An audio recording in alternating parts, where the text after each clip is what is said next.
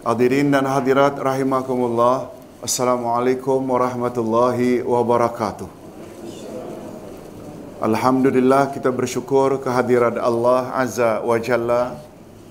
Berkat taufiknya kita dapat berkumpul pada malam ini untuk membahas satu subjek yang sangat mustahak dalam kehidupan muslim dan muslimat iaitu tentang hakikat dua kalimah syahadat.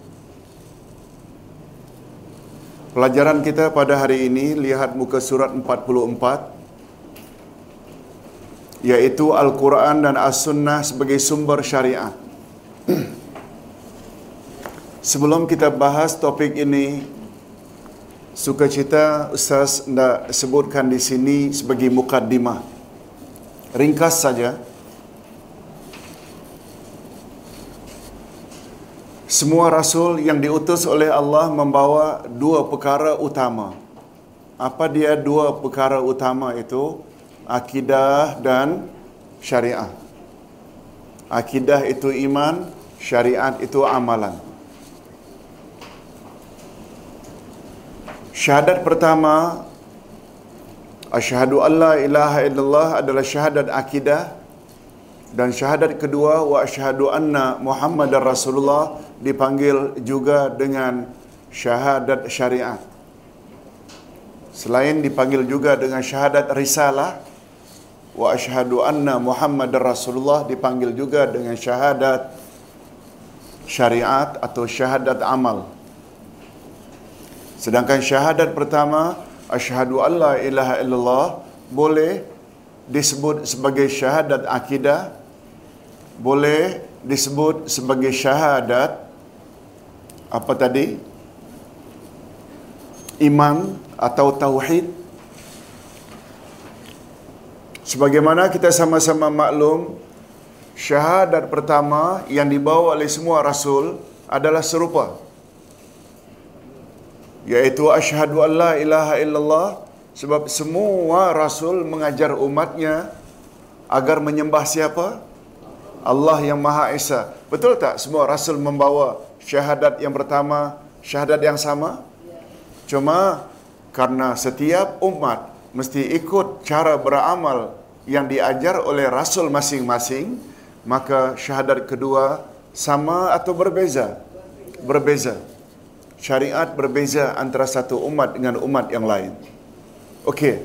Dalam pelajaran terdahulu kita sudah bahas sumber utama persoalan akidah adalah Al-Quran dan As-Sunnah. Ustaz ulang. Sumber akidah adalah Al-Quran dan As-Sunnah. Nah, malam ini kita ingin bahas pula apa sumber syariat Ustaz? Jawabnya juga sama, Quran dan Sunnah. Ustaz ulang sekali lagi. Rujukan atau sumber dalam bab akidah, apa dia? Quran dan Sunnah, bukan akal semata. Sebagaimana dalam bab syariat, rujukan atau sumbernya juga Quran dan Sunnah. Tentang sumber Akidah kita sudah buat contoh sampai 11 contoh. Kita dah pelajari sampai dua sesi kita habiskan sumber akidah yang 11 itu. Nah, malam ini kita mula membahas sumber syariat juga Quran dan Sunnah. Nah, apa kalau ditanya bukti-buktinya? Sebagaimana kita telah buktikan sumber akidah Quran dan Sunnah kan kita buktikan melalui 11 poin. Nah, dalam bab sumber syariat juga Quran dan Sunnah, kita juga ada bawa beberapa dalil yang akan kita bahas pada malam ini. Insya Allah. Hadirin dan hadirat rahimakumullah.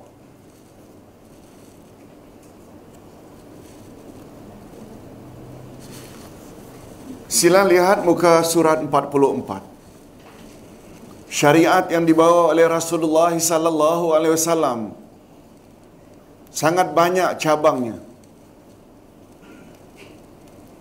yang mencakupi bidang ibadat, bidang muamalat, bidang politik, urusan kehidupan harian, urusan kehidupan kemasyarakatan dan lain-lain, semua itu termasuk syariah. Luas.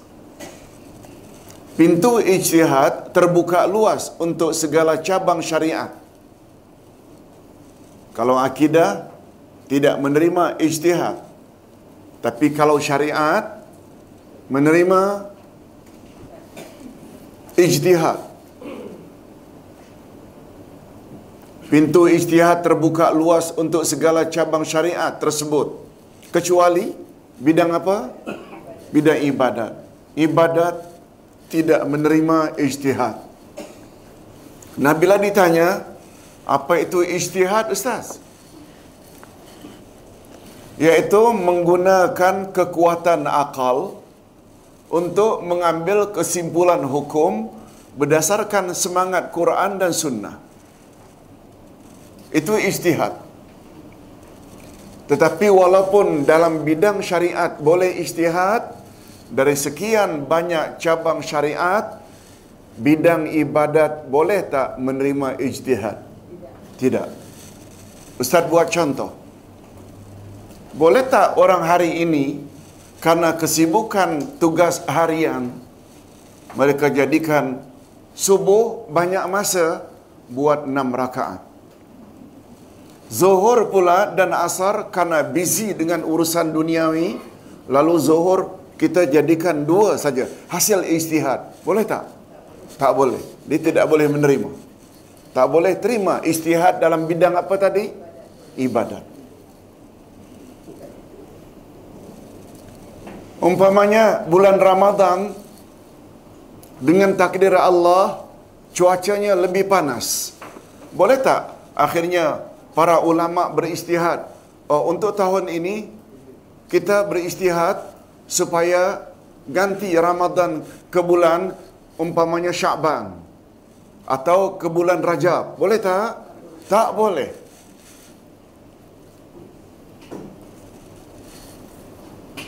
Begitulah selanjutnya.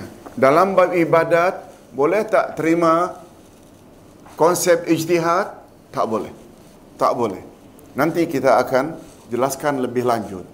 Al-Quran dan As-Sunnah hanya menyebut secara umum panduan-panduan yang berkenaan dengan muamalat, politik, kemasyarakatan, kenegaraan dan lain-lain. Oleh sebab itu, urusan-urusan di atas dapat berkembang dan berubah dari semasa ke semasa asalkan tidak bercanggah dengan panduan umum yang telah digariskan oleh Al-Quran dan As-Sunnah. Umpamanya masalah jual beli. Boleh tak berkembang pada hari ini yang tidak wujud cara itu di zaman Rasulullah? Ada tak di zaman Rasulullah jual beli melalui online? Tak ada.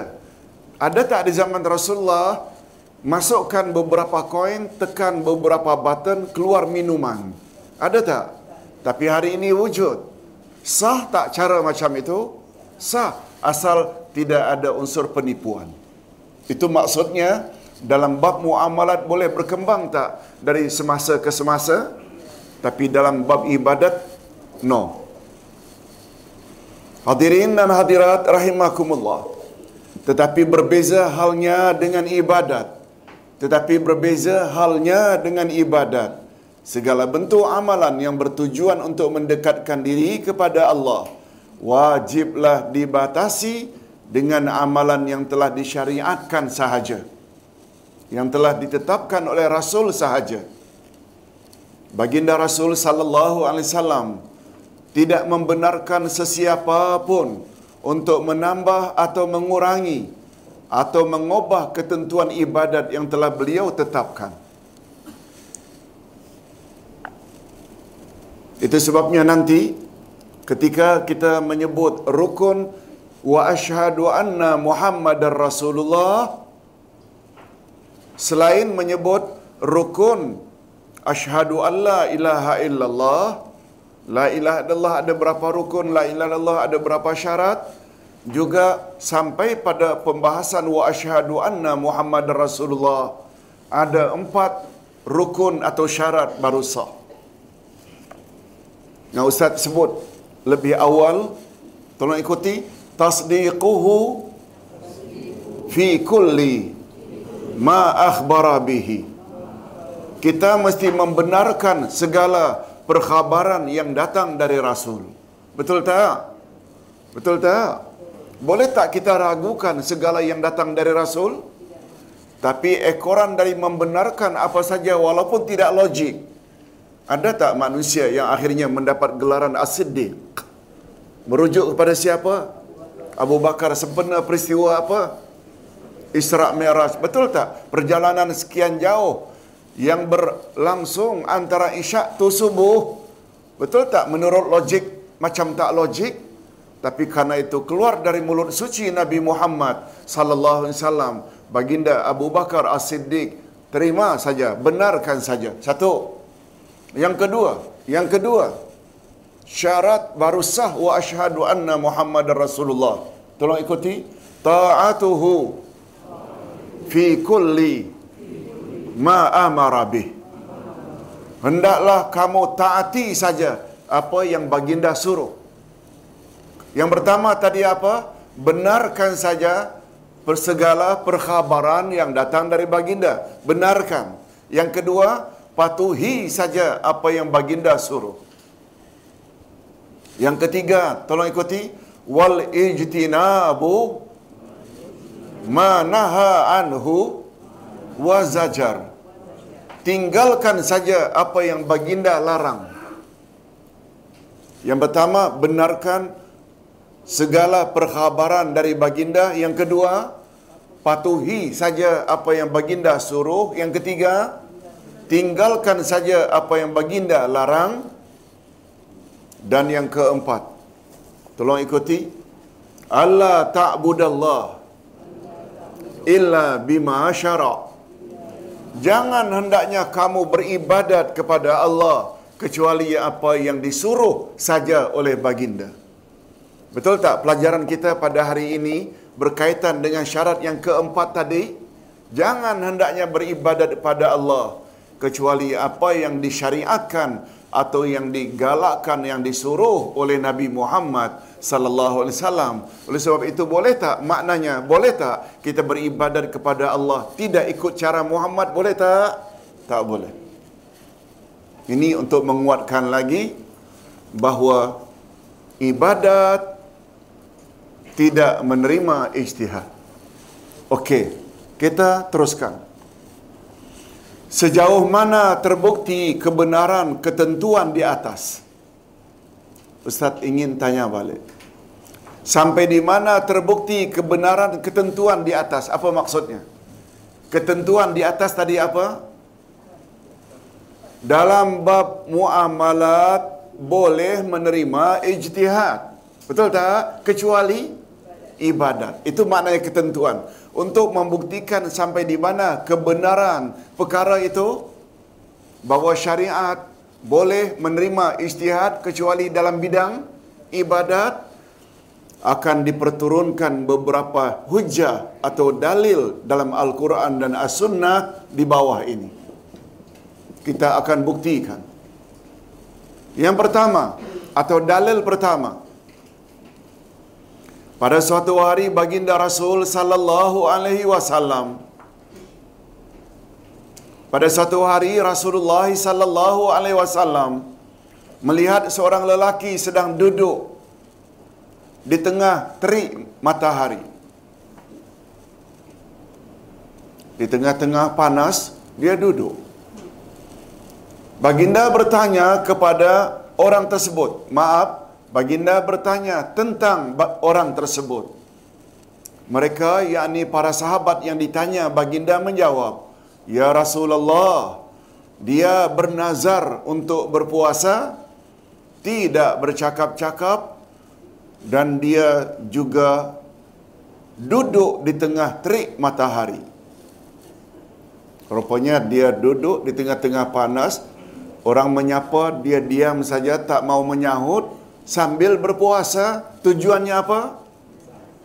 Nazar. Hadirin dan hadirat nazar termasuk ibadat tak? Masuk tak? Nazar termasuk ibadat. Apabila mendengar penjelasan itu, Rasulullah sallallahu alaihi wasallam lalu bersabda dalam hadis sahih riwayat Imam Bukhari. Maknanya hadis ini kuat tak? Hadis ini kuat tak? Tolong ikuti. Liyutimma saumah wal yatakallam. Wal yajlis fi zil. Hendaklah dia menyempurnakan puasanya dan hendaklah dia bercakap dan hendaklah dia duduk di tempat yang teduh. Hadis riwayat Imam Bukhari.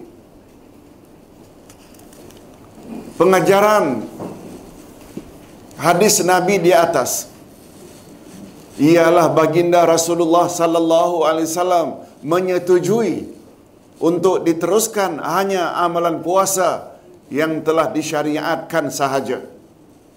Baginda melarang amalan bid'ah yang diada-adakan iaitu puasa dengan tidak bercakap-cakap walaupun amalan tersebut pernah disyariatkan pada zaman Nabi Zakaria pernah disyariatkan pada Nabi Zakaria dan ibu Nabi Isa yaitu Maryam demikian juga arahan Rasul agar berlindung di tempat yang teduh menunjukkan bahawa kita dilarang keras mengada-adakan cara baru untuk mendekatkan diri kepada Allah Azza wa Jalla. Boleh faham tak? Tiga perkara yang dilakukan oleh orang yang nazar tadi. Pertama, puasa untuk tidak makan hingga petang. Yang kedua, berpuasa. Apa makna puasa? Menahan daripada bercakap-cakap. Orang beri salam, orang menyapa. Dia diam saja, menahan dari bercakap. Dua. Yang ketiga, dia berpanas di tengah-tengah terik matahari tak mau berlindung, tak mau berpayung. Ternyata yang Nabi sallallahu alaihi wasallam suruh teruskan hanya puasa hingga ke petang. Adapun cara mendekatkan diri dengan dua cara yang dia create baru iaitu berpanas dengan tidak bercakap. Betul tak Nabi suruh supaya dilanggar? Mengapa disuruh dilanggar? Karena dia telah buat cara baru dalam beribadat yang dengan larangan tersebut menunjukkan cara baru dua tersebut Nabi setuju atau Nabi larang? Nabi larang. Ini bukti bahawa ibadat tidak boleh kita reka-reka cara baru. Boleh faham insya-Allah? Okey. Kita teruskan dengan dalil yang kedua. Baginda Rasul sallallahu alaihi wasallam pernah melihat seorang lelaki pergi mengerjakan haji dengan berjalan kaki. Rasulullah sallallahu alaihi wasallam lalu bertanya, "Mengapa orang tersebut?" Mereka menjawab, lagi-lagi sahabat menjawab, "Ya Rasulullah, dia bernazar pergi haji dengan berjalan kaki." Oh, dia bernazar. Untung saja itu di Madinah barangkali. Macam mana kalau bernazar dari Malaysia? Jalan kaki. Subhanallah. Kemudian baginda Rasul sallallahu alaihi wasallam lalu bersabda. Tolong ikuti. Inna Allah anta'zi bihadhihi nafsa lagani muruhu falyarkab Lalu maknanya apa kata Nabi terhadap orang yang naik haji jalan kaki? Padahal ada onta cuma dipegang talinya, dia jalan, onta pun jalan dalam keadaan kosong, tidak ada yang mengendarai. Apa kata Nabi? Sesungguhnya Allah Subhanahu wa taala Maha Kaya daripada pengazaban dirinya itu. Hadirin dan hadirat, apa makna maha kaya? Ustaz ulang sekali lagi. Apa makna rani? Kaya. Apa lawan rani? Lawan rani. Fakir. Nah, untuk mem- memahami makna fakir, kita mesti tahu makna kaya. Apa dia makna Allah Maha Kaya? Makna kaya tidak memerlukan dan tidak berhajat kepada mana-mana pihak. Bila kita faham Allah yang punya nama Al-Ghani, Maha Kaya, Maha Kaya dengan makna tidak memerlukan mana-mana pihak, lawan Al-Ghani, Maha Kaya, Al-Fakir. Apa makna Al-Fakir kalau begitu? Memerlukan atau berhajat. Hadirin dan hadirat, manusia layak tak dikatakan ghani? Layak tak manusia dikatakan kaya? Lawannya, jawabnya layak atau tidak layak? Tidak layak. Manusia untuk hidup berhajat tak pada oksigen? Manusia berhajat tak pada makan minum? Manusia perlu tak berhajat tak pada mak bapa untuk membolehkan dia zahir di atas muka bumi? Berhajat. Malah bagi pandangan ustaz, kawasan TTDI Bukit Damansara terkenal dengan kawasan elit. Banyak orang-orang kaya. Betul-betul kaya ke mereka? Betul-betul kaya ke? Kita yang tidak duduk di kawasan elit lebih kaya berbanding mereka. Mereka perlu tak kepada driver? Perlu tak? Kadang-kadang sampai tiga. Untuk bawa isteri ke shopping center, anak pergi ke sekolah, bapaknya ke pejabat. Berhajat tak kepada driver? Kita tak berhajat pun. Betul tak? Makin kaya sebenarnya makin fakir. Kaya macam mana pun bukan dia sendiri yang tanam padi untuk makan nasi. Betul tak berhajat kepada pesawah? Berhajat tak kepada nelayan? Berhajat, berhajat. Kaya apa namanya? Yang kaya hanya Allah dengan makna tak memerlukan. Okey, kita berbalik kepada Allah Maha Kaya daripada dia mengazabkan diri. Maksudnya apa? Allah tidak berhajat dengan cara untuk mendapat simpati Allah, untuk mendapat reda Allah, tak payah dengan cara mengazab diri. Tak payah. Allah tak berhajat dengan cara begitu. Itu makna Allahu laganiyun. Tolong ulang sekali lagi. Inna Allaha anta'zi bihadhihi nafsa laganiyun muruhu falyarkab. Sesungguhnya Allah tidak berhajat daripada pengazaban diri orang itu. Suruhlah dia agar naik kenderaan. Hadis riwayat Bukhari dan Muslim. Hadis sahih tak? Sahih lagi. Kalau hadis sahih wajib tak kita jadikan dia pegangan? Yes, ini dalil kedua bahawa dalam bab ibadat tak boleh reka-reka. Ibadat tak menerima ijtihad. Rasulullah sallallahu alaihi wasallam melarang melakukan amalan yang tidak disyariatkan oleh Allah walaupun tujuannya melakukan amalan tersebut untuk beribadat dan mendekatkan dirinya kepada Allah. Nah, kalau ustaz tanya, kalau ustaz tanya, mengapa Nabi suruh supaya teruskan puasa hingga ke petang? Karena itu Nabi pernah sebut tak? Nah, boleh. Dengan salat, bernazar dengan salat sunat, tahajud umpamanya, dia bernazar, dia bernazar bersedekah, boleh tak? Dia bernazar dengan puasa, dia bernazar dengan umrah, boleh tak? Semua itu ada sumbernya dari Nabi sallallahu alaihi wasallam. Sedangkan yang tidak ada sumber ketepikan. Okey, dah dua dah. Yang ketiga, dalil yang ketiga. Dalil ketiga, hadirin dan hadirat kita sedang memperkatakan tentang apa? Bahawa ibadat tidak menerima istihad, iaitu gunakan akal, tak boleh. Yang ketiga, Abdullah bin Amr ibn al-As menceritakan bahawa ayahnya ayahnya mengadu tentang dirinya kepada Rasul sallallahu alaihi wasallam bahwa dia telah mengawinkan anaknya Abdullah dengan seorang wanita dari kalangan bangsawan Arab. Abdullah bin Amru bin As.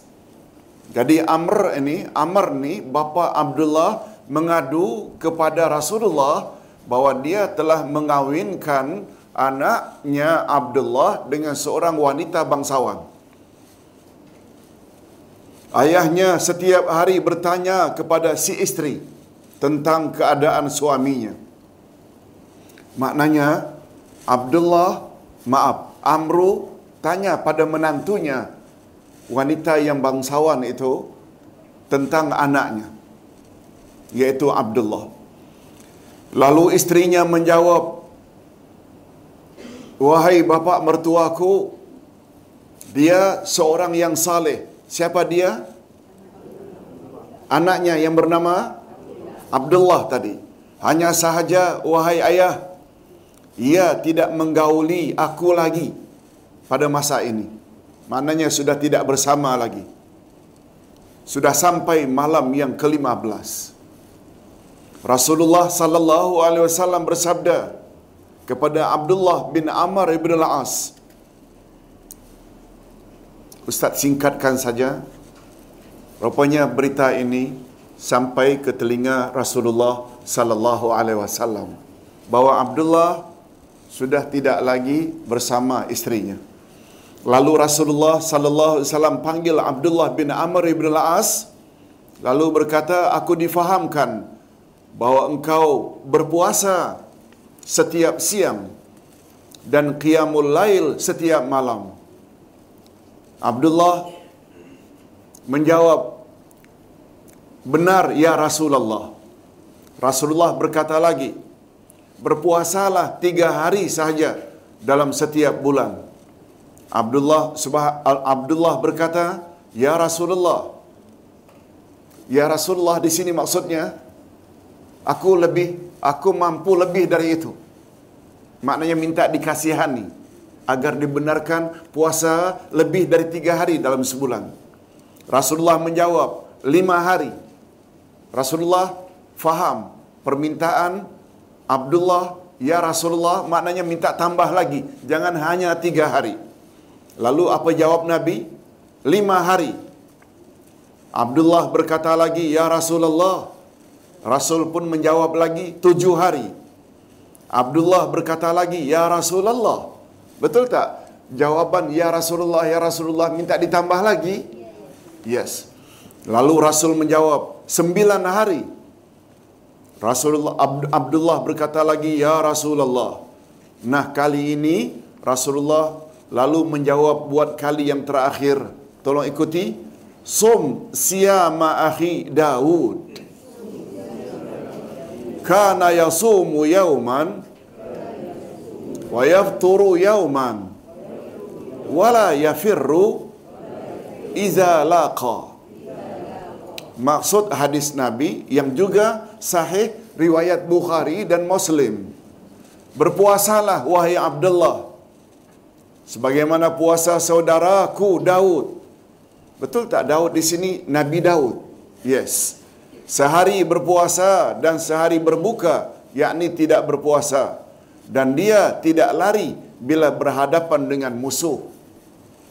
Jadi jawaban di sini menunjukkan bahawa permintaan Abdullah tadi kalau boleh boleh tak disimpulkan kalau boleh puasa setiap hari namun baginda Rasul maksimum membolehkan puasa selang-selang hari. Sebagaimana puasa Nabi Daud. Pengajaran yang dapat diambil dari hadis di atas ialah bahwa Islam adalah agama yang iktidal yaitu agama yang meletakkan sesuatu pada tempatnya di antara menunaikan kewajiban terhadap Allah dan menunaikan kewajiban terhadap makhluk sama ada terhadap diri sendiri, anak isteri, kerabat dan makhluk-makhluk lain. Ini sebagaimana hadis Rasul sallallahu alaihi wasallam juga riwayat Imam Bukhari. Tolong ikuti. Inna li rabbika alaika haqqa. Wa li zawjika alaika haqqa. Fa'ti kulladhi haqqin haqqa. Sesungguhnya Allah mempunyai hak yang wajib engkau tunaikan dan isteri engkau ada hak yang wajib engkau tunaikan maka berilah hak kepada yang berhak menerimanya. Hadirin dan hadirat rahimakumullah.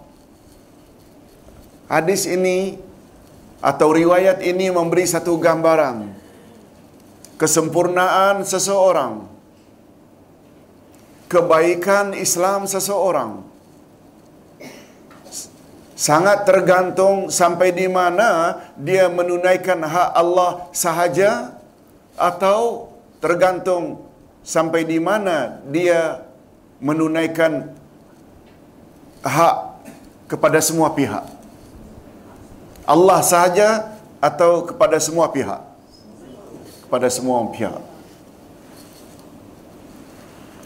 Oleh sebab itu seseorang yang hanya kerjanya tahajud malamnya tak lagi bergaul dengan isteri, saban siang berpuasa sunat, sudah tidak lagi makan bersama keluarga.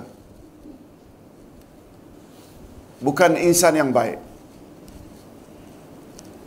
Itu sebabnya hadis yang terakhir tadi ada riwayat lain juga yang menyebut tolong ikuti ya Abdullah inna lillahi alaika haqqa.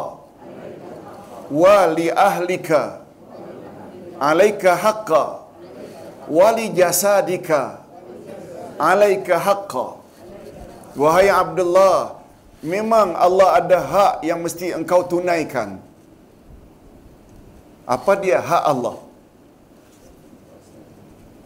Jangan lupa apa hak Allah apa dia Pak Rusahaimi? Beribadat pada Allah. Jangan sampai kita dah mengaji 10 tahun tak tahu hak Allah. Tolong ikuti. Pada satu hari Nabi tanya pada Muaz bin Jabal. Apa kata Nabi? Ya Muaz. Ma haqqullah alal ibad. Wahai Muaz, apakah hak Allah yang mesti ditunaikan oleh hamba-hambanya? Rupanya Muaz macam kita juga tak tahu. Hanya jawab, tolong ikuti. Allahu wa rasuluhu a'lam. Saya tak tahu ya Rasulullah. Hanya Allah dan Rasulullah yang lebih tahu. Coba dengar jawaban Nabi. Tolong ikuti. Anta'budallaha wala tusyriku bihi syai'ah. Hak Allah yang mesti kau tunaikan, engkau mesti beribadat hanya pada Allah dan dia jangan disekutukan. Jangan buat syirik. Jadi kesimpulannya bila ditanya apakah hak Allah ke atas hamba-hambanya? Jawabannya beribadat pada Allah dan tak boleh buat syirik. Boleh tak? Yes, itu dia jawabannya. Awas minggu, dua minggu akan datang aku nak ustaz tanya balik. Rasul tanya lagi. Tolong ikuti. Ya Muaz, wa ma haqqul ibad? Ya Muaz, wa ma haqqul ibad? Ala Allah. Idza fa'alu zalik. Wahai Muaz, apa pula hak hamba terhadap Allah bila mereka telah tunaikan hak Allah? Lagi-lagi Muaz macam kita juga. Allahu wa rasuluhu a'lam. Allah dan Rasulullah yang lebih tahu. Lalu Nabi Muhammad sallallahu alaihi wasallam jawab, Allah akan masukkan mereka ke dalam syurga bila mereka telah berbuat demikian. Boleh faham maksudnya? Bila kita tunaikan hak Allah, hadirin dan hadirat, bila disebut hak Allah, boleh tak dengan kata lain kewajiban hamba? Boleh tak? Oleh sebab itu begitu ditanya oleh Rasul apa pula hak hamba terhadap Allah bila mereka telah beribadat hanya pada Allah tanpa syirik. Allah jawab, Allah akan masukkan hamba itu ke dalam syurga. Oleh sebab itu, kelayakan masuk syurga sangat tergantung tak kepada beribadat hanya kepada Allah tanpa syirik? Tergantung tak? Tergantung.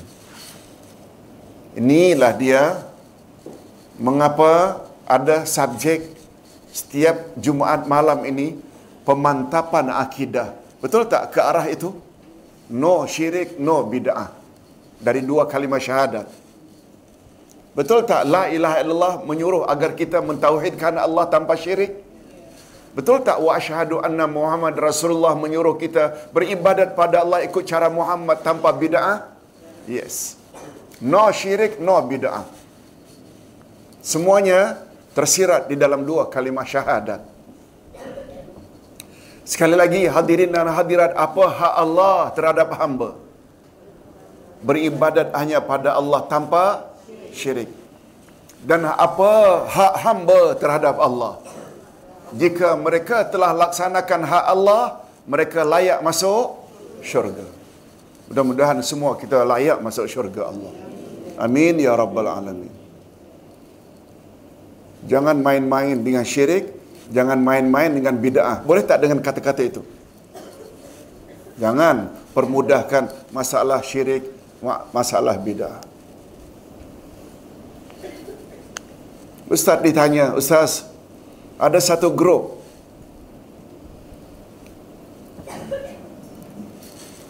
Satu demi satu beratur memasukkan tangan ke dalam mulut buaya. Apa pandangan Ustaz? Mau saya jawab? Tak mau tak apalah. Mau saya jawab?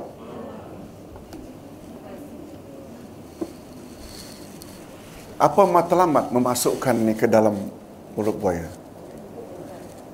Apa matlamat tu? Ustaz tak tahu, tahu dulu apa dia? Supaya kebal. Supaya tangan ini ada power ketika merawat pesakit. Itu ke? Kalau tak salah itu kan? Supaya sebab yang masuk ni ke dalam mulut buaya ni tangan laki-laki, perempuan, semuanya mereka dalam bidang rawatan. Kalau tak salah. Tak? Bila beranggapan dengan memasukkan itu, tangannya jadi ada power, Ustaz bimbang syirik. Dari mana Ustaz ambil kesimpulan itu? Hadirin dan hadirat, ketika dalam peperangan Hunain, perang apa namanya? Hunain. Banyak sahabat-sahabat Nabi yang baru memeluk Islam. Dalam perjalanan ke medan pertempuran, mereka nampak orang-orang Badui sedang menggantungkan peralatan perang mereka, busur, anak panah, lembing, pedang ke atas pokok yang namanya Zatu Anwat. Tolong ikuti Zatu Anwat. Mereka beranggapan bila busur, anak panah, lembing, pedang digantung di atas pokok itu, di dahan pokok itu untuk sekian masa bila dibawa pedang-pedang senjata itu untuk berperang pasti menang. Boleh tak dengan kata lain mereka anggap pokok itu pokok, pokok sakti? Boleh tak mereka beranggapan bermakna pokok itu ada power? Boleh tak dengan bahasa itu? Boleh tak? Coba dengar apa jawaban Nabi. Permintaan kamu supaya aku tunjuk pokok zat wa anwat, pokok yang ada power untuk digantung senjata-senjata peperangan sebagaimana orang Badui itu gantung permintaanmu sama betul dengan permintaan Bani Israel kepada Musa. Wahai Musa, tolong tunjukkan kepada kami berhala-berhala untuk kami sembah sebagaimana orang-orang Badui itu ada berhala. Boleh faham? Ustaz, mundur sedikit ceritanya. Ketika Musa dan Bani Israel pernah lari tak dari Mesir? Pernah tak lari dari Mesir karena dikejar oleh Firaun sampai di tepi Laut Merah? Tidak berbalik tak boleh. Tidak menyeberang laut, laut yang tak nampak tepian, tak mampu untuk berenang. Betul tak? Lalu ketika itulah ada tak arahan daripada Allah idrib bi'asa kal bahar. Pukul laut itu dengan tongkatmu wahai Musa. Ada tak? Nabi Musa, Nabi Musa patuhi tak? Patuhi. Itu arahan Allah. Tiba-tiba laut terbelah dan akhirnya Musa berjalan dan Bani Israel betul tak sampai ke tepian. Nabi Musa begitu sampai dan Bani Israel minta dikatupkan. Lalu Allah kata, belum masanya sebab Firaun belum masuk. Setelah Firaun masuk sampai di tengah lalu ditutup. Hadirin dan hadirat betul tak kisah ini ada dalam Al-Quran? Ada tak? Akhirnya Firaun mati tak? Okey. Firaun dan askarnya mati. Lalu Musa dan Bani Israel yang beliau bawa meneruskan perjalanan menuju ke mana? Ke Palestin, Israel, ke Palestin. Betul tak? Di pertengahan jalan mereka baru saja tahu mereka ditolong oleh Allah Bani Israel. Tahu tak? Mereka tertolong yang tadinya laut jadi jalan itu mereka tahu tak itu pertolongan Allah? dalam perjalanan menuju ke Baitul Maqdis, mereka nampak orang-orang Badui dalam perjalanan di padang pasir menyembah berhala. Bani Israel yang tadi baru saja diselamatkan oleh Allah daripada kejaran Firaun, minta pada Musa, "Wahai Musa, tunjukkan pula atau buat pula untuk kami berhala sebagaimana Badui-Badui itu ada berhala." Dah mula hendak buat syirik tak? Boleh faham sampai situ? permintaan sahabat tadi yang akan pergi ke bukit ke perperangan apa namanya tadi perang Hunain minta zatu anwat pokok sakti dengan anggapan bila di pokok itu digantung senjata-senjata peperangan mesti menang keyakinan ada unsur khurafat tak? Ada tak? Jawaban nabi yang mustahak. Permintaanmu agar aku tunjuk zatu anwar exactly. Sama betul. Sebagaimana permintaan Bani Israel agar Musa buat untuk mereka berhala. Bila buat berhala, sembah berhala, apa hukumnya? Nabi samakan beranggapan ada sesuatu punya power, semua power, itu adalah anggapan yang boleh membawa kepada itu kesimpulan Ustaz. Tak pasal-pasal, masukkan ngam katanya. Putus tangan. Paling kurang kita katakan itu boleh membawa kepada khurafat. Kalau boleh jauhi, jauhi. Wallahu a'lam. Ustaz tak pasti pengamal itu setuju atau tidak dengan jawaban ini, tapi itulah yang Ustaz boleh tahu. Hadirin dan hadirat rahimakumullah. Hadirin dan hadirat, Ustaz buat contoh.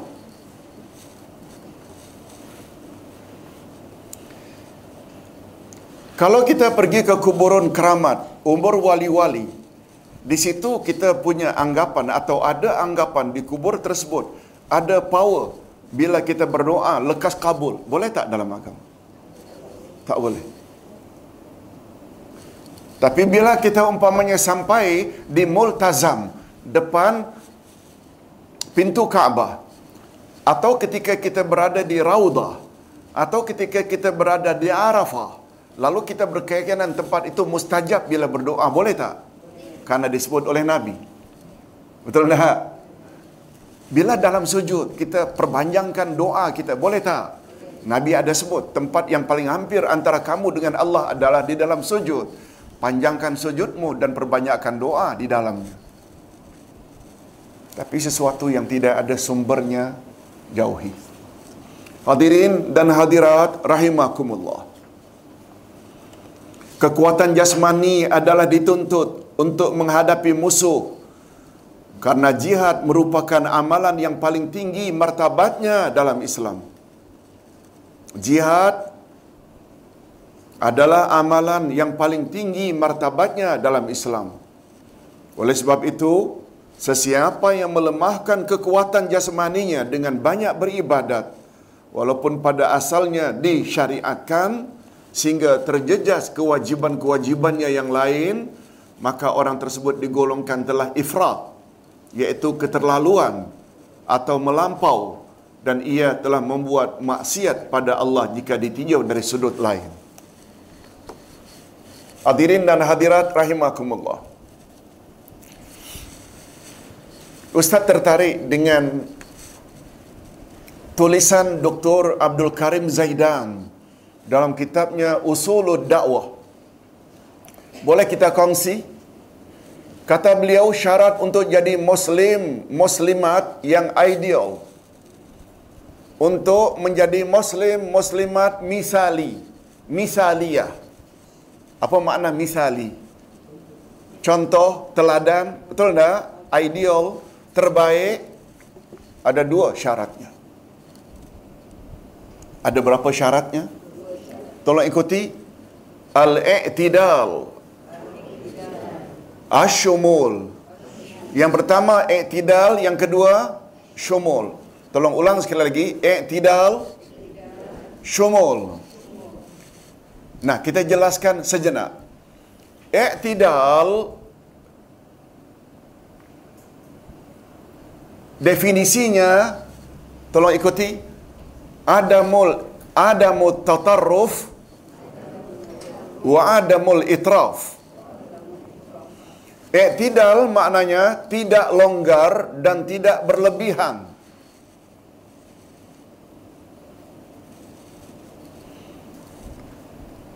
Tidak longgar maknanya tidak kurang dari batas yang dituntut dan tidak pula berlebih-lebih.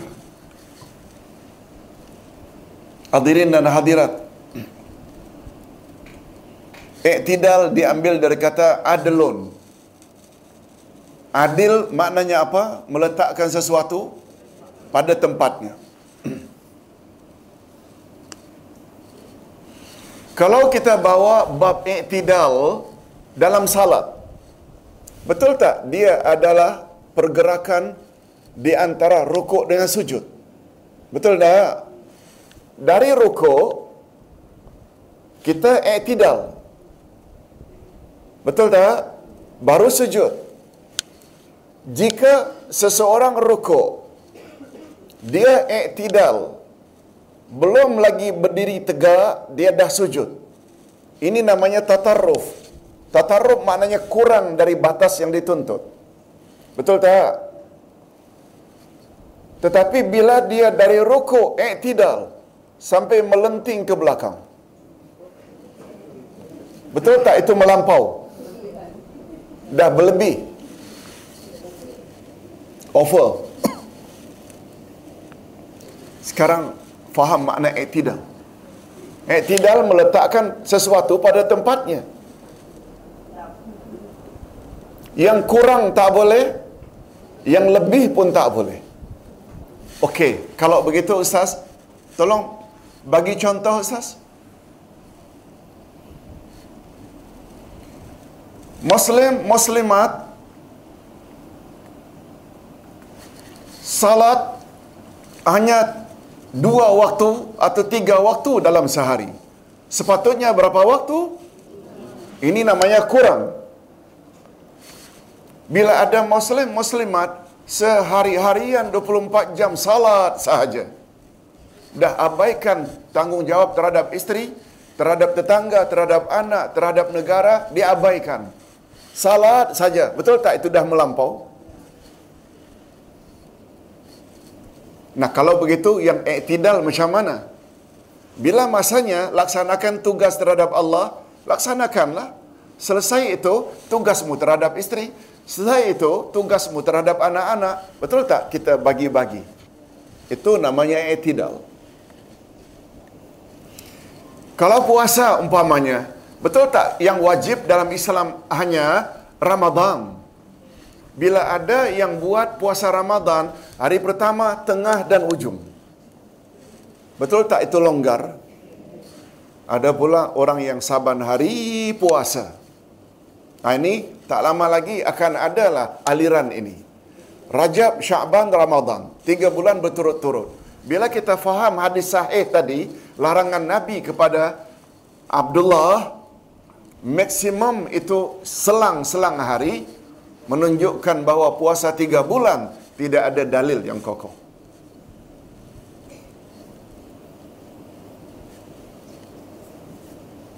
Malah yang dirawatkan sahih, puasa sunat yang paling banyak Nabi buat adalah dalam bulan Sya'ban. Satu bulan sebelum itu, itu pun kata Nabi, bila sampai pertengahan Sya'ban, sebaiknya kamu jangan puasa lagi. Supaya kita ada tenaga untuk menghadapi Ramadan. Okey. Jadi syarat pertama untuk jadi Muslim, Muslimat yang ideal, misali, contoh, mesti ada sifat apa tadi? Iktidal. Andai kata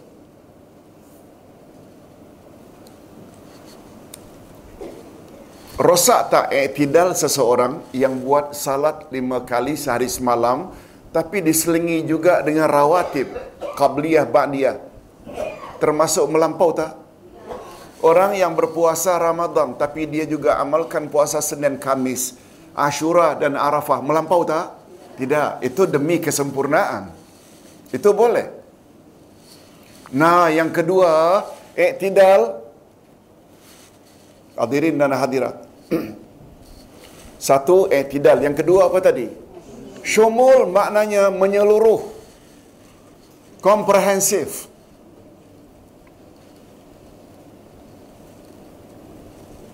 Dengan kata lain, jangan masuk Islam setengah-setengah. Hadirin dan hadirat, setuju tak kalau Ustaz katakan Islam adalah cara hidup? Betul tak? Bukan hanya salat cara Islam, puasa, haji, umrah, termasuk tak cara makan cara Islam, cara minum cara Islam, berpakaian cara Islam, mengatur rumah tangga Islam. Betul tak semuanya mesti Islamik? Yes. Buatlah semampu yang kita boleh. Hadirin dan hadirat rahimakumullah. Tolong jawab kalau ustaz tanya untuk membolehkan mencapai derajat muslim muslimat misali misalia yang syaratnya apa tadi? Iktidal dan boleh tak mereka tercapai tanpa knowledge? Tak, tak akan mungkin. Impossible. Macam mana nak meletakkan sesuatu bila ilmu tak ada? Betul tak? Macam mana nak menjadikan Islam itu secara menyeluruh? Knowledge tak ada. Knowledge sangat perlu. Sebabnya Ustaz cenderung kepada pendapat yang mengatakan matlamat tarbiyah pendidikan adalah as. Faham mana as? ASK. Bukan NSK. A attitude. Kita kena robah cara kita. Hadirin dan hadirat sebelum kita masuk kelas lima tahun, tujuh tahun akhir-akhir ini, betul tak Islam kita Islam nenek moyang? Betul tak Islam kita Islam tradisi? Apa yang kita warisi dari nenek moyang itulah Islam kita. Tapi setelah kita belajar Quran dan Sunnah, Betul tak setelah tujuh tahun melibatkan diri dengan majlis ilmu seperti ini, betul tak banyak sungguh perkara-perkara yang dulu kita buat sekarang dah tak buat lagi? Betul tak? Attitude, satu. S, skill, keterampilan atau kemahiran. Kalau dulu kita apa saja orang cakap, ya saja. Tapi hari ini, sudah ada tak modal untuk bercakap dan berdialog? Boleh tak? Karena kita sudah ada, dah diberi maklumat oleh guru-guru kita. Dan yang terakhir, K, knowledge. K, knowledge. Betul tak? Dengan adanya tarbiyah bertambah ilmu kita?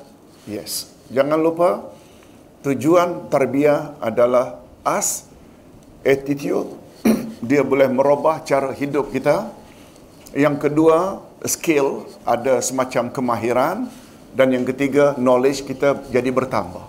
Mudah-mudahan uh, tercapai hasrat kita dengan mengikuti majlis-majlis ilmu seumpama ini. Amin ya rabbal alamin. Okey, Ustaz tadi sedang memperkatakan tentang dalil-dalil bahawa untuk syariat juga sumbernya mesti Quran dan Sunnah. Bukan saja akidah, sumbernya Quran dan Sunnah. Bab syariat juga mesti berdandaskan Quran dan Sunnah. Kita sedang memperkatakan tadi, dalam bab syariat ini agak sedikit luas. Masih boleh terima unsur ijtihad.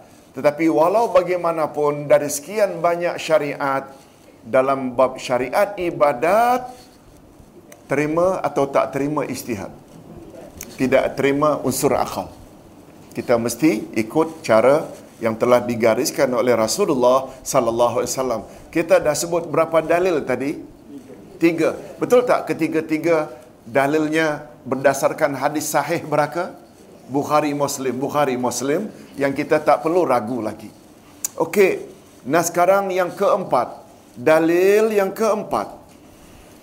Tiga orang sahabat mendatangi rumah rumah Rasulullah sallallahu alaihi wasallam dan mereka bertanya tentang ibadat baginda. Setelah dikhabarkan oleh isteri-isteri Rasul yang ketika itu Rasul tak ada di rumah, masing-masing sahabat yang tiga orang tadi seolah-olah menyesali diri mereka mengapa tidak beramal lebih banyak daripada baginda? Padahal baginda telah diampuni dosa-dosa masa lalu dan dosa-dosa yang akan datang jika ada. Maksudnya, begitu diberitahu oleh isteri-isteri Rasul tentang ibadat Rasulullah sallallahu alaihi wasallam, semua sahabat yang tiga orang menyesali dirinya. Mengapa kita tidak beribadat lebih banyak dari Rasul? Rasul yang telah dijamin masuk syurga, telah dijamin dosa-dosanya diampuni jika ada masa lalu akan datang.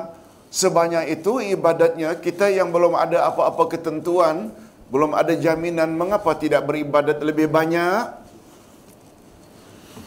Malahan telah dijamin masuk syurga Rasulullah lalu berkatalah salah seorang dari mereka, aku akan qiyamul lail dan tidak akan tidur.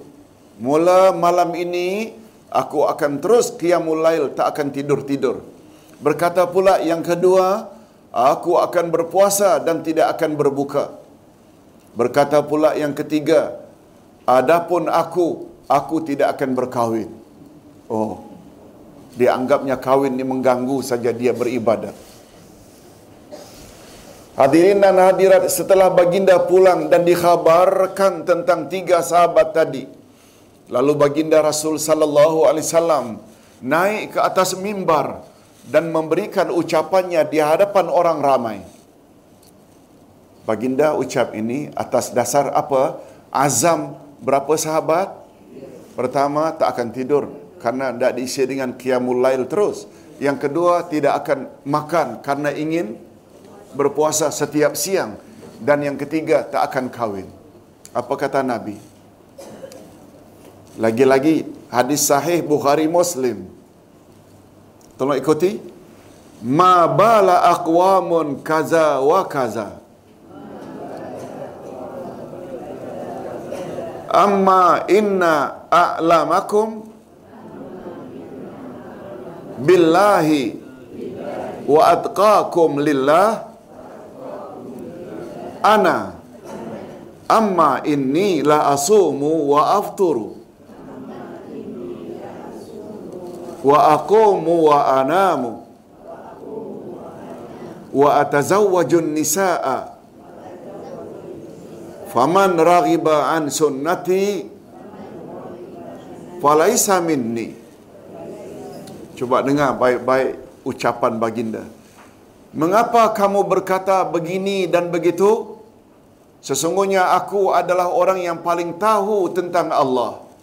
Dan aku adalah orang yang paling bertakwa pada Allah dibandingkan dengan kamu sekalian. Statement Rasul ni betul atau tidak? Akulah orang yang paling tahu tentang Allah. Akulah orang yang paling bertakwa dengan Allah atau kepada Allah berbanding kamu sekalian. Tapi aku berpuasa dan aku juga berbuka. Aku qiyamul lail dan aku juga tidur. Aku juga berkahwin. Barang siapa yang benci dengan perjalanan hidupku, maka ia bukanlah daripada golonganku. Dengan kata lain, dia bukan umatku. Maknanya sikap sahabat tadi yang ingin qiyamul lail sepanjang malam tanpa tidur, puasa setiap siang tanpa berbuka dan berjanji tidak akan kawin disetujui oleh Nabi atau tidak? Tidak. Tidak disetujui. Malah Nabi menafikan mereka yang punya sifat macam itu bukan umatku. Di dalam hadis ini sangat banyak pengajaran yang dapat diambil. Di sini kita hanya akan mengambil pengajaran yang ada hubungan dengan persoalan yang sedang kita bahas sahaja. Apa-apa sahaja bentuk amal ibadat yang melebihi daripada yang telah disyariatkan oleh Rasul sallallahu alaihi wasallam maka telah terkeluar ia daripada ajaran Islam kepada ajaran yang lain walaupun niat orang yang melakukannya baik Allah tidak boleh disembah kecuali dengan cara yang telah disyariatkan sahaja. Nah, kalau kita ingin bawa kepada dua syarat muslim muslimat yang misali ideal sikap tiga sahabat tadi akan menjurus kepada menjadi muslim misali atau tidak? Tidak. Apa sebab tidak? Karena mereka telah kurang atau melampau? Melampau. Itu yang kita perlu tahu tadi. Syarat untuk jadi Muslim teladan mesti iktidal dan syumul. Iktidal maknanya meletakkan sesuatu pada tempatnya. Syumul pula menyeluruh. Ustaz kira kita boleh faham. Nah, sekarang kita teruskan dengan dalil yang kelima. Nah, insya-Allah sampai hajat kita untuk menamatkan topik ini pada malam ini. Yang kelima, ini yang terakhir. Dalil yang kelima ialah bahawa Rasulullah sallallahu alaihi wasallam tidak hanya sekedar menjelaskan perkara-perkara di atas. Malah dalam kebanyakan khutbah baginda di khalayak ramai, beliau selalu menyebut-nyebut tentang bahaya bid'ah. Tolong ikuti wa kullu bid'atin dalalah. Wa kullu dalalatin finnar. Maksudnya dan tiap-tiap bid'ah adalah sesat dan tiap-tiap kesesatan tempatnya dalam neraka. Hadis sahih riwayat Imam Muslim. Satu lagi hadis man ahdatha fi amrina hadza ma laisa minhu fahuwa raddun Barang siapa yang mengada-adakan dalam urusan agama kami ini sesuatu perkara yang tiada daripadanya, maka yang diada-adakan itu tertolak. Hadis riwayat Imam Bukhari dan Imam Muslim. Hadirin dan hadirat, penjelasan berikutnya. Muslim yang benar-benar memahami kandungan syahadat risalah. Nah sebelum Ustaz bahas bab ini ni, Ustaz beri sedikit tambahan.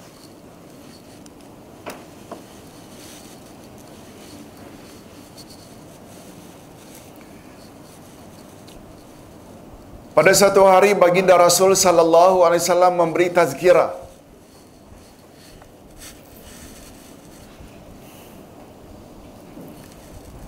Tazkirah baginda kali itu berbeza dari kali-kali yang lain.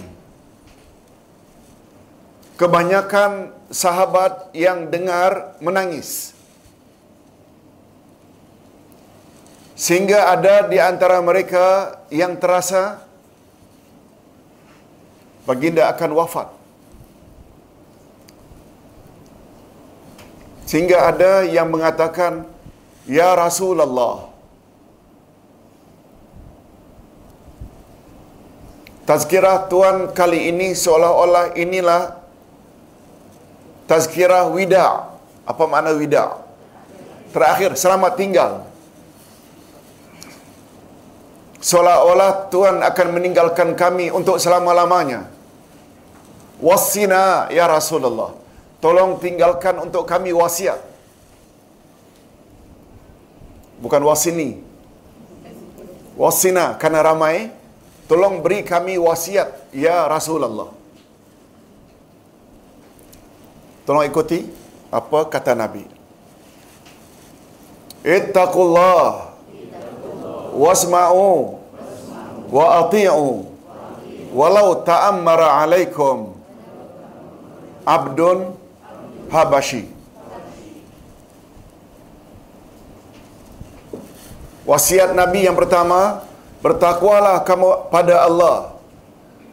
Dengarlah dan taatilah walaupun yang menyampaikan kebenaran itu hamba abdi berbangsa Habsyi. Itu wasiat baginda pertama sebelum beliau wafat. Hadirin dan hadirat, bila disebut wasiat, boleh tak dengan kata lain, pesan penting? Apalagi kalau orang tu tak meninggal dunia kan dipanggil wasiat. Pertama disuruh apa tadi? Bertakwa pada Allah, dengarlah dan patuhilah.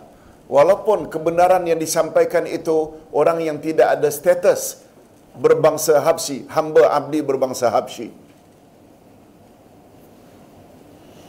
Kata ulama hadis memberi isyarat bertakwalah pada Allah. Lalu disusuli dengarlah dan taatilah. Memberi isyarat derajat takwa boleh sampai tak bila kita tak suka mendengar? Tak, tak akan mungkin. Dengan mendengarkan dapat knowledge. Dengan apa yang kita dengar, knowledge, lalu kita amalkan, itu maknanya taati. Okey, kita tinggalkan wasiat pertama. Tolong ikuti wasiat Nabi berikutnya. Man ya'ish minkum fasayarah tilafan kasira.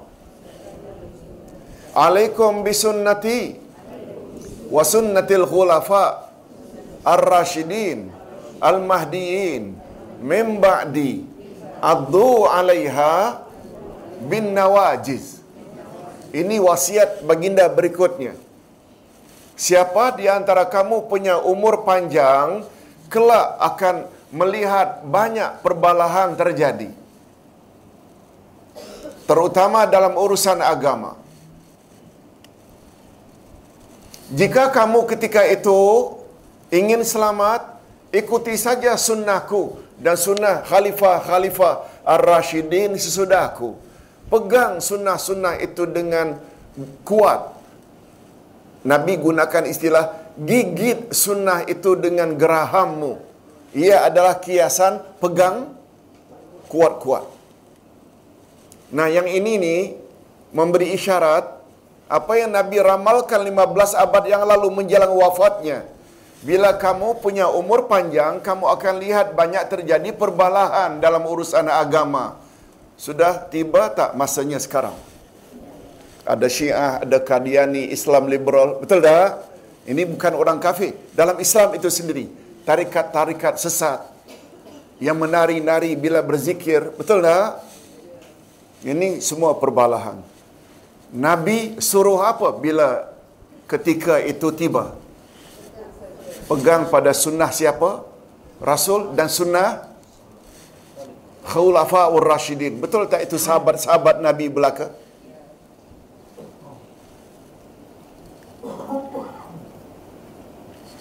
Panduan dari Nabi begitu jelas. Ingin selamat, ikut sunnah Nabi, ikut para sahabat. Okey, yang terakhir. Dia tiga saja wasiat Nabi. Wa iyyakum wa muhdatsatil umur. Wa kullu muhdatsatin bid'ah wa kullu bid'ah dalalah wa kullu dalalah finnar. Jauhi olehmu mengada-adakan perkara baru dalam urusan agama. Segala perkara-perkara baru dalam urusan agama adalah bid'ah. Semua bid'ah adalah sesat. Boleh faham ke? Apa makna bid'ah? Mengada-adakan perkara baru dalam urusan agama yang yang titik-titik apa dia? Tolong isi. Yang tidak ada contoh di zaman Nabi dan sahabat. Betul tak itu bermakna mereka-reka cara ibadat baru?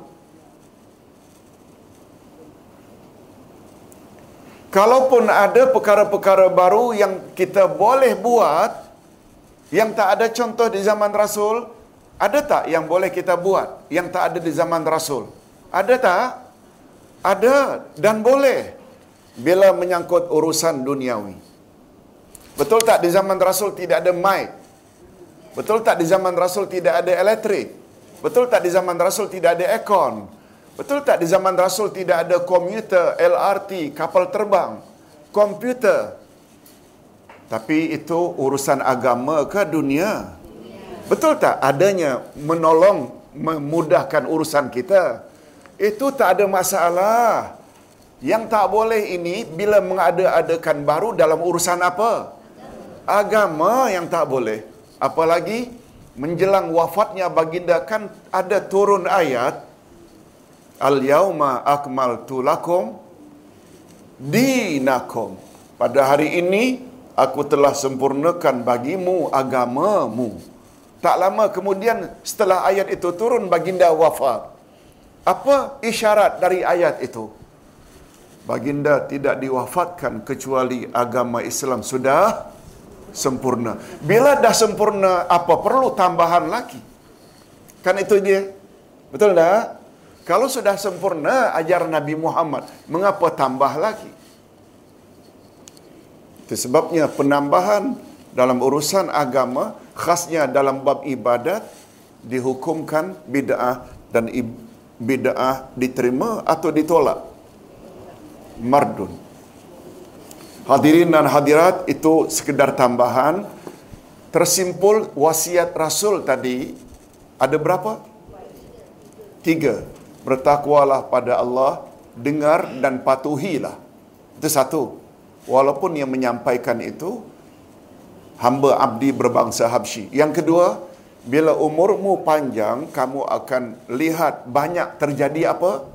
Perbalahan. Oleh sebab itu, kalau ketika itu kamu ingin selamat, berpegang teguhlah kepada sunnah Rasul dan sunnah Khulafaur Rashidin. Yang ketiga, hindarkan olehmu mengada-adakan perkara baru dalam urusan agama. Semua perkara baru yang diadakan digolongkan apa? Bid'ah dan semua bid'ah adalah sesat. Semua kesesatan tempatnya dalam neraka. Hadirin dan hadirat, kita teruskan bahagian akhir. Muslim yang benar-benar memahami kandungan syahadat risalah. Tolong ulangi. Wa ashadu anna Muhammadar Rasulullah. Akan sedar bahawa cara ibadat yang paling sempurna ialah cara ibadat yang diajar oleh baginda Rasul sallallahu alaihi wasallam. Tetapi sayangnya, berapa banyak daripada kalangan umat Islam yang menambah-nambah dan mereka-reka cara amalan baru yang sama sekali jauh daripada cara baginda Rasul sallallahu alaihi wasallam. Malahan mereka dengan tidak segan silu mendakwa bahawa amalan mereka lah yang lebih sempurna daripada amalan orang biasa. Ada tak dakwaan orang-orang yang menambah-nambah itu sebagai lebih sempurna? Ada tak? Itu sebabnya hadirin dan hadirat kata Imam Asy-Syafi'i bid'ah lebih berbahaya dari dosa besar lainnya selain syirik. Minum arak, berjudi, berzina, mencuri, rasuah dengan bid'ah mana lebih berbahaya? Mana lebih berbahaya? Bid'ah. Itu bila itu jawabannya maknanya itu orang yang faham. Betul tak persepsi masyarakat majoriti adalah berzina, berjudi itu lebih berbahaya daripada bid'ah sebab bid'ah dikatakan bid'ah hasanah. Betul tak? Hadirin dan hadirat rahimakumullah. Coba dengar apa kata Imam Ash-Syafi'i. Ketika menjelaskan bid'ah lebih berbahaya dari dosa-dosa besar lainnya selain syirik, apa kata beliau? Orang yang berzina, berjudi, minum arak, mereka lakukan perkara-perkara tersebut, mereka tahu tak yang itu dosa? Tahu tak? Orang yang apabila membuat penambahan-penambahan dalam beribadat, mereka tahu tak yang itu dosa? Atau sebaliknya mendakwa dengan penambahan itu ibadat mereka menjadi lebih sempurna? Betul tak? Oleh sebab itu kata Imam Syafi'i menyimpulkan, dari orang yang berzina, minum arak, berjudi, boleh tak diharapkan mereka akan tobat? Boleh tak diharapkan yang mereka akan tobat? Apa sebab mereka boleh terdorong tobat? Karena mereka tahu itu dosa. Dan jangan harapkan orang buat bid'ah akan tobat sebab mereka mendakwa dengan penambahan membuat ibadat mereka menjadi lebih sempurna. Jangan harap mereka akan tobat. Boleh faham maksud Ustaz? Selain daripada itu, bila dia minum arak, bila dia berjudi, dia salat, dia puasa, naik haji. Habis tak puasa, haji, umrahnya gara-gara berjudi? Tidak.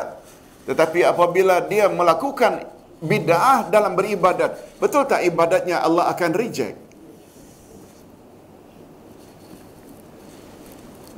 Setuju tak kalau Ustaz katakan pemahaman semacam ini tidak merata dalam masyarakat kita? Betul tak? Kecuali kita yang menekuni majlis ilmu. Hadirin dan hadirat rahimakumullah. Sikap tersebut tidak perlu terlalu diherankan sebab kalau hati telah buta segala-galanya akan menjadi terbalik. Yang hidayah atau petunjuk dikatakan dalalah sesat dan yang dalalah dikatakan hidayah. Yang bid'ah dikatakan sunnah dan yang sunnah pula barangkali akan dikatakan bid'ah. Bila dah hati dah tertutup. Ya Allah, berilah kami hidayah ke jalanmu yang lurus, iaitu jalan orang-orang yang telah engkau beri nikmat ke atas mereka, bukan jalan orang-orang yang engkau murkai dan bukan pula jalan orang-orang yang sesat. Amin ya rabbal alamin. Ustaz kira cukup sampai di sini dulu. Jangan banyak-banyak sangat pula nanti muntah pula nanti. Nanti insya Allah kita akan masuk sikap. Macam mana sikap para sahabat terhadap dua prinsip ini. Insya Allah. Ustaz kira kita tutup dengan tasbih kafarat. Subhanakallahumma wa bihamdika asyhadu an la ilaha illa anta astaghfiruka wa atubu ilaik. Assalamualaikum warahmatullahi wabarakatuh.